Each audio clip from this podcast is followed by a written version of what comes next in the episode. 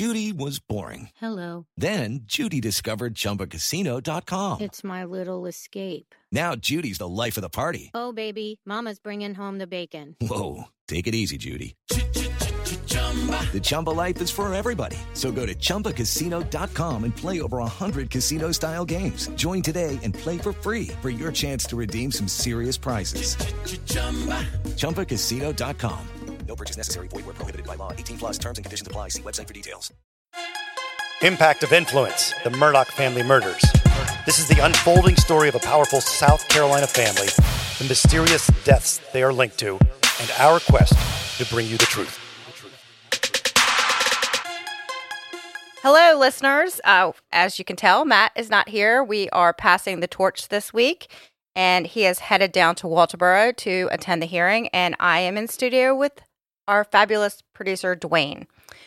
So, this is kind of a little bit of a bonus episode. We want to go over some of these witnesses. We have, I think, what, 255 people on the potential witness list. So, we have Sara joining us. She has done a deep dive into this witness list, and we're going to kind of go over who she thinks may be interesting for one reason or another. So, welcome, Sara.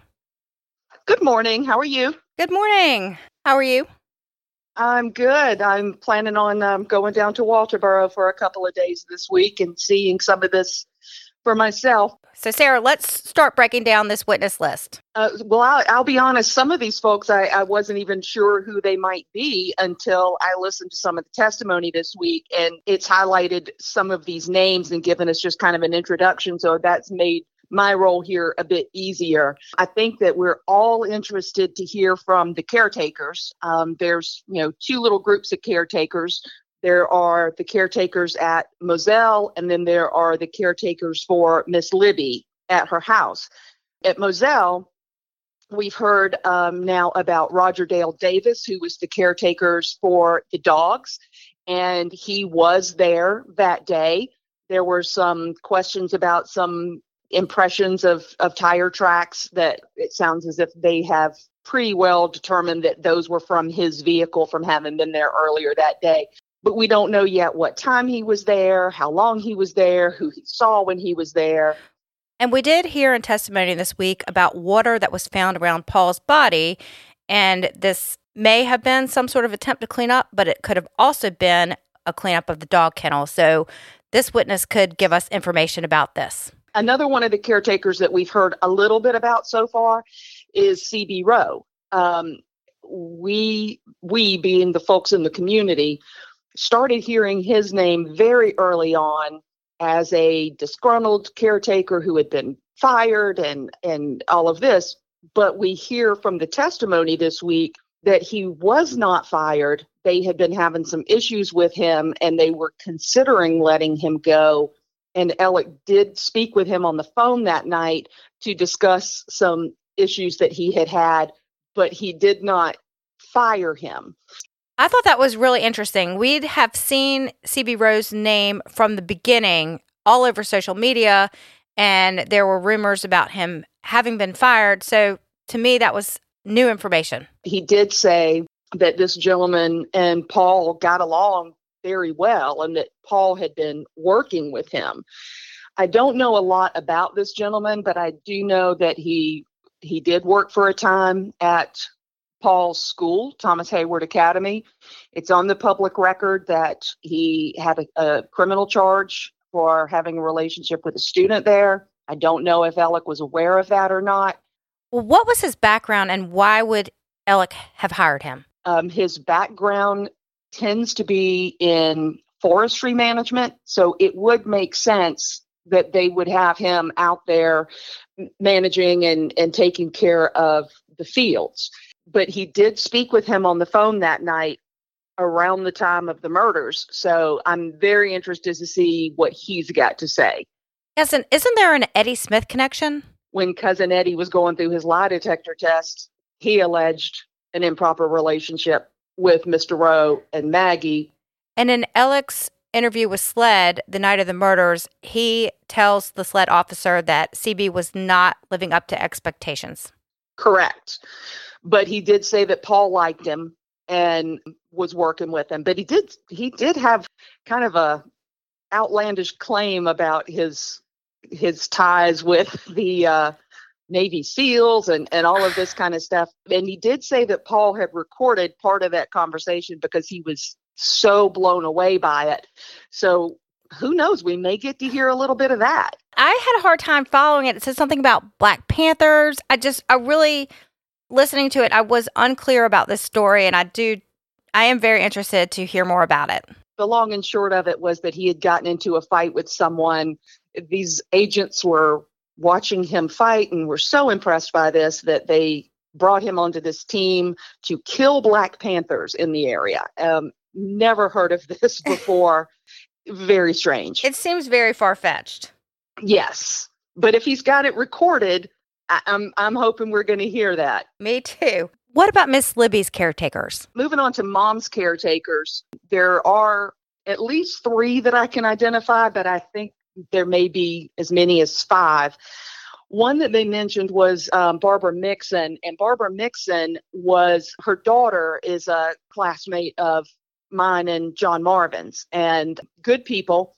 She was actually mentioned in Mr. Randolph's obituary as a, as a special friend, as well as Gloria Satterfield's obituary as a special friend. So they were all obviously very close. Um, so I'm I'm very very curious to hear what she has to say um, about this whole situation. Another one that I believe is a caretaker is Michelle Smith. She's Randy's age, and um, she went to our high school as well. So I I believe that she is also one of the caretakers. There is another caretaker named Maylin Haynes what I thought was interesting about her is that um, she was also the caretaker for Monk Laffitte, who is the father of Elizabeth Laffitte Malinowski. And she was one of the caretakers that was thanked in his obituary for taking such good care of him in his final days. So there's a Laffitte connection there, which is always interesting. You know, small community, right? Yes, for sure. There are a lot of connections. And we may hear a little bit about this blue raincoat. According to whoever their witness is, and we don't know, but it sounds as if it's one of the caretakers. It sounds as if they witnessed this one week after, I believe is what Creighton said in his opener. Yes. And what was unusual about that was that the the supposed gunshot residue was on the inside of the jacket I would venture to think that for many of us that live in that area, we probably all have some gunshot residue on our jackets at, at, some point or another, but you would expect it to be on the outside. Maybe the presumption is that a weapon was wrapped up in this raincoat? Yeah, but I could not imagine where it would have been in that one week. We have a ton of law enforcement officers on this list, so we obviously we're not going to go through all of them, but are there any that stick out to you? Um, one of the law enforcement officers that's on that list that I do want to talk about because I just I, I found the man to be so incredibly interesting is Dylan Hightower. Yes, I remember there was a lot of controversy about him being at the scene because he was with the solicitor's office, which Alec had been a volunteer at the solicitor's office. But why does he stand out to you? Dylan Hightower is from the upstate but he came to USC Salkehatchie, which is the University of South Carolina's campus in Allendale, South Carolina. Hightower was brought to Allendale for a baseball um, scholarship and then transferred up to the main campus. While he was there earning his bachelor's in sociology, he also went through a SLED certification program. He graduated and completed that program both in 2011. Duffy Stone at that time hired him and he became the first SLED certified and trained crime analyst hired by any state solicitor's office in the state of South Carolina. What makes that important is that because he is SLED certified, he has access to all of SLED's resources, which means if someone is charged in state court by the solicitor's office, this gentleman can then do a full background check into their criminal history and everything else, just as if SLED could. In addition to to those credentials, um, in 2011, right after he started, he and Duffy Stone launched an intelligence unit. And in 2017, and this is when it gets interesting for me, in 2017, the solicitor's office and the ATF, which is the Federal Bureau of Alcohol, Tobacco, Firearms, and Explosives, formed a task force to um, combat gun violence. He was appointed as a member of the ATF Violent Crimes Task Force and sworn in by the U.S. Marshal Service. That later that same year, the 14th Solicitor's Office, 14th Circuit Solicitor's Office was recognized by the South Carolina Investigators Association, along with other state and federal agencies, for their role in prosecuting members of rival Colleton County gangs, the Wild Boys and the Cowboys. Wow. So they were part of the gang unit of the year. Hightower was the Region 5 coordinator for the South Carolina Gang Investigators Association. Very interesting for me because he is on gun violence task force, he's on gang task force, he prosecuted members of the Cowboys. Do you think any of the members of this cowboy gang are on the witness list? I have seen nothing that looks that way to me. Granted, there are a few names on here that I don't recognize. Nothing looked applicable uh, in, in either party. I, I don't know, is the short answer. All right. Well, I like to say I don't know a lot. So, where do we want to go next? of course, we have many people from the Palmetto State Bank. And just a quick run over those because I think we've all heard those names and we're all familiar with those names from following the Russell Laffitte trial. But, you know, there's Norris Laffitte, Becky Laffitte, Russell Laffitte, Charlie Laffitte Jr., Charlie Laffitte III, Gray Laffitte, Mark Altman, Kerry Sauls, Chad Westendorf, John Peters, which I don't know if if people put this together during Russell's trial, but John Peters works with Palmetto State Bank as a vice president for compliance, but his father was Bob Peters, who was the P in PMPED. The lots of connections. In, oh yes, in, in multiple different ways, crisscrossing. I was interested in um, Paul's friends. There were some local friends, and then there were some friends from Columbia. Um, the local friends were Nathan Tootin, his brother Nolan Tootin, and Rogan Gibson. And if we look back at the um, the SLED interview that took place inside the vehicle, Ellick had mentioned that Nolan was there. He called Nolan. Nolan came to the property. So Nolan was there while he was giving that interview. When he told the officer he called three people, he called Randy, he called John Marvin, and he called, uh, as he described, a little boy that lives around the corner. He clarified later that that was Rogan. And Rogan and Nolan were both two of the people that they collected DNA swabs on. So you you would see those names mentioned in the DNA reporting. Rogan is the owner of the dog that Paul was videoing and so he would have been the recipient of that final Snapchat. He was probably one of the last people to communicate with Paul. That's what it sounds like. What do you think Rogan may testify about? So he would have, he would be able to not only you know discuss the content of that video but then he's probably going to be able to discuss paul's frame of mind paul's mood you know any concerns any small talk that kind of thing since he was communicating with him at that time. So I, i'm curious to hear what he's got to say. Um, the the house that that the Murdaughs lived in um, in Hampton on Holly Street Extension was next door to the Gibson's house. So so those boys, you know, there were two Gibson boys and two Murdaugh boys, and they were all around the same age range. So they were very good friends and neighbors for a long time. It's Wild Wild Pest, the deep dive podcast about the South's most notorious outlaws. Palmetto Pete and his posse were the nastiest cockroaches you could ever fear to meet. Nope. Trespassing, loitering, scaring innocent folk when they turned on the light. No thanks. And that's not to mention all the diseases the germ ridden no good nicks were known to spread. Oh, no. Oh, yes, but fear not. Terminix was on the case with all the skills, experience, and tools needed to outdraw the outlaws. Learn more at trustterminix.com. And another thing that you and I discussed was these friends could possibly talk about the threats that Paul was receiving in relation to the boating accident. I think Right. Alec brings up in this tape that he got a black eye. That leads me to his Columbia friends. So his Columbia friends, I looked them up, and yes, they are all from Columbia, but a couple of them went to the Citadel and today live in Charleston. And if we remember from the testimony, Alex said that Paul had gone to Charleston and came back with a black eye.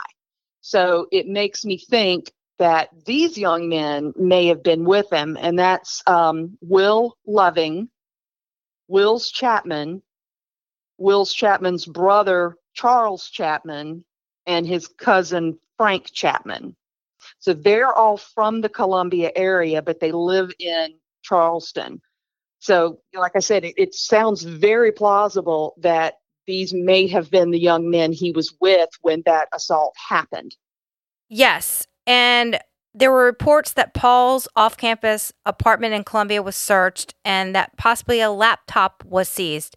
Do we know which one of these young men that he was living with at the time?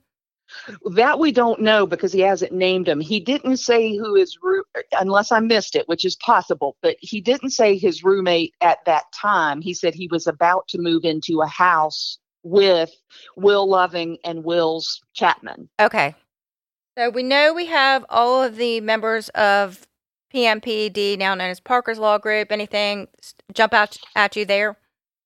Not particularly. Um, they they named a lot of the attorneys there, and they also named a lot of. I'm just going to blanket statement and say admins. Some of the ladies are paralegals, some are legal assistants, some are administrative assistant assistants. But they did um, name a lot of the admins and all of the attorneys. Who was the attorney in the vehicle with Alec while he was being interviewed by SLED the night of the murders? One of those attorneys is Danny Henderson, and that's who was actually with Alec acting as his personal attorney that night. He practices out of Ridgeland, which is over in Jasper County. So he doesn't work out of that Hampton office with the rest of them.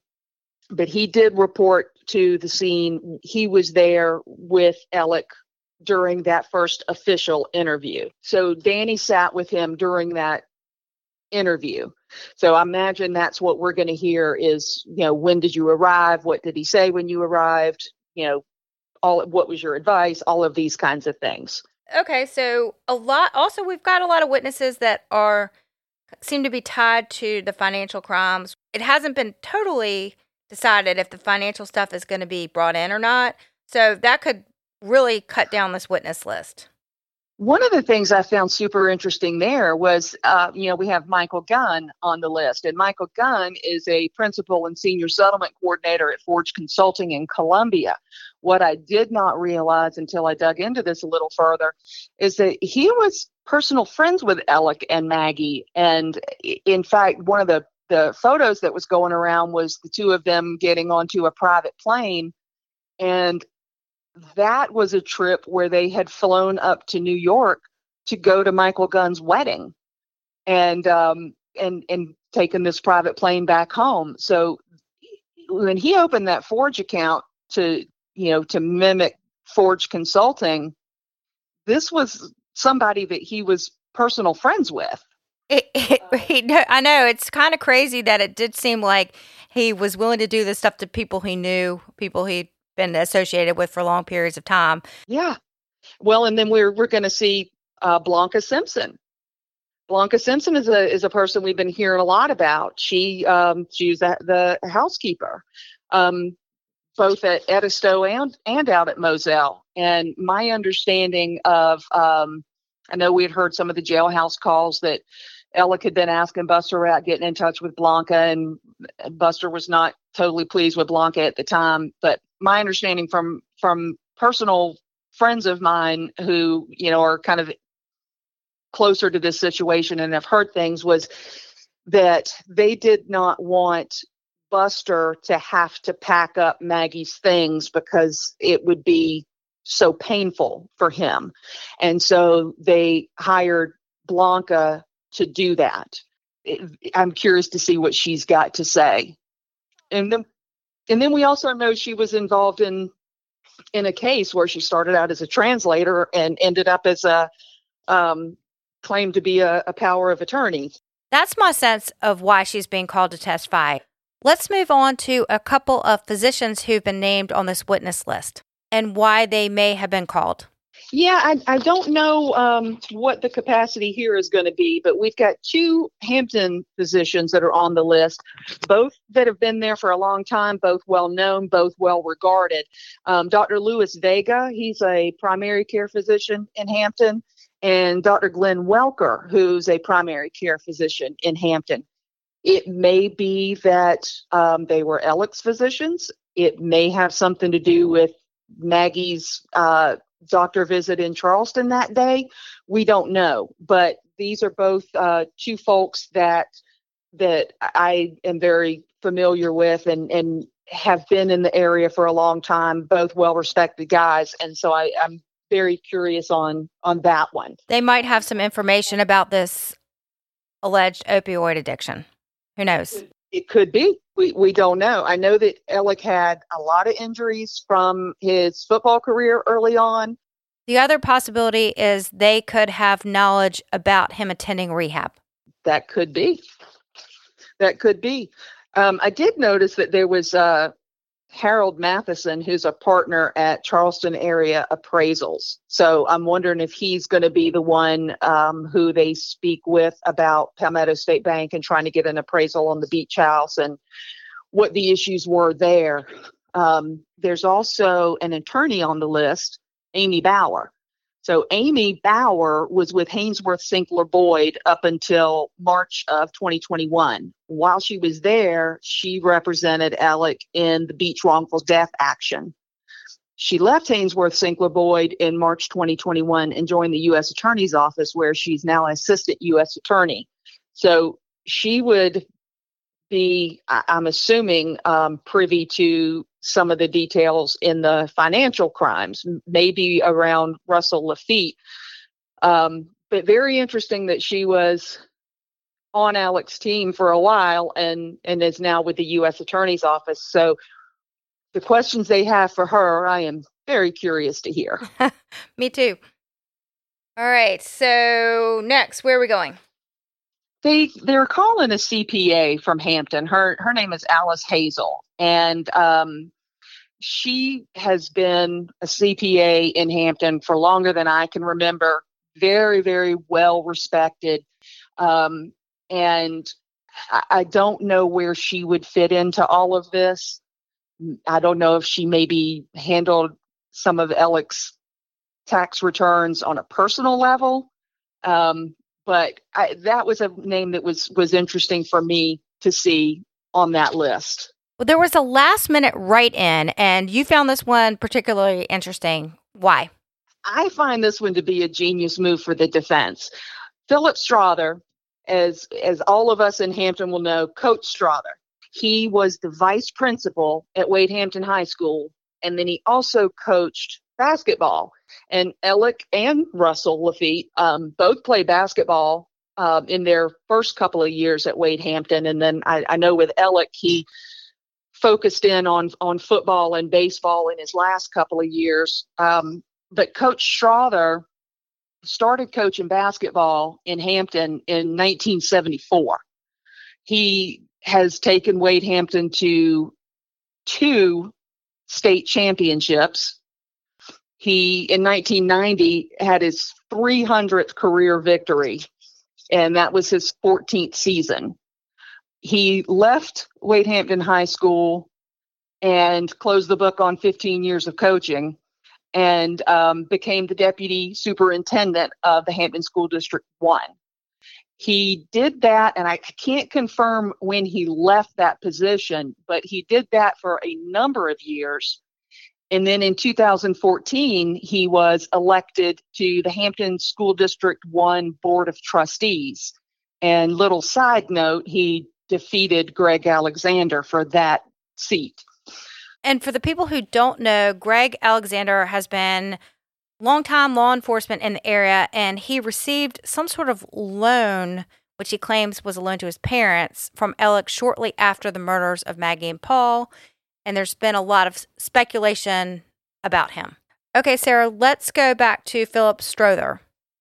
He has served on the, the Hampton School District Board of Trustees until I believe 2021.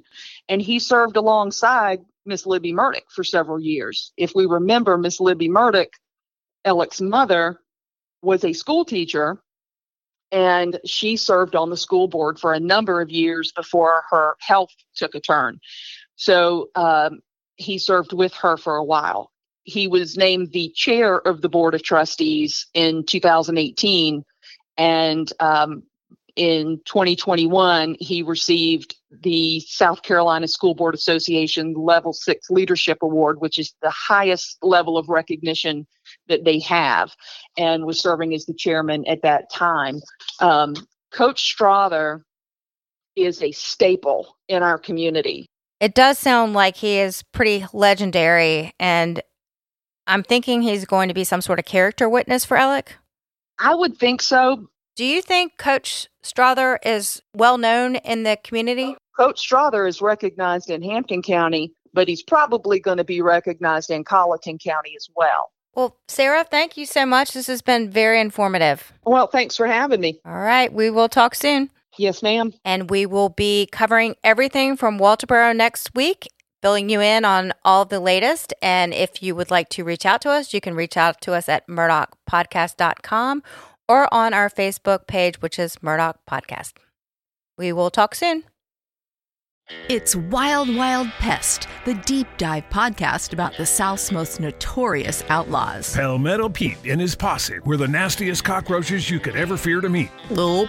Trespassing, loitering, scaring innocent folk when they turned on the light. No thanks. And that's not to mention all the diseases the germ ridden no good nicks were known to spread. Oh no. Oh, yes, but fear not. Terminix was on the case with all the skills, experience, and tools needed to outdraw the outlaws. Learn more at trustterminix.com.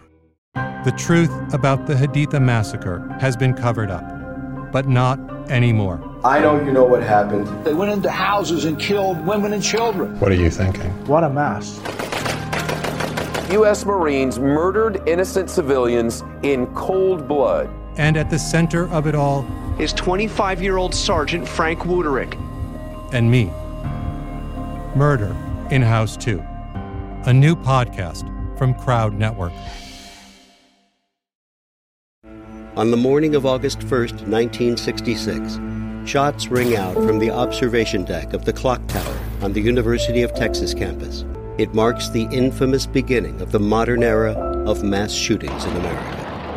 You're listening to Stop the Killing podcast. Join us as we take you behind the crime scene tape to explain global mass shootings and mass attacks. I'm Sarah Ferris, but more importantly, this is Katherine Schweit, the former head of the FBI's active shooter program. I spent five years as the FBI's top executive looking for answers to the mass shooting crisis. I've been at the shooting scenes, I've traced heroic acts of bravery, and I've sat silently and listened to the heart wrenching stories from survivors. Amongst this horror, there is hope. We all hold the key to stop the killing. You just need to know how to unlock the door. Download Stop the Killing and be part of the solution. Search Stop the Killing on Apple, Spotify, and all the usual suspects.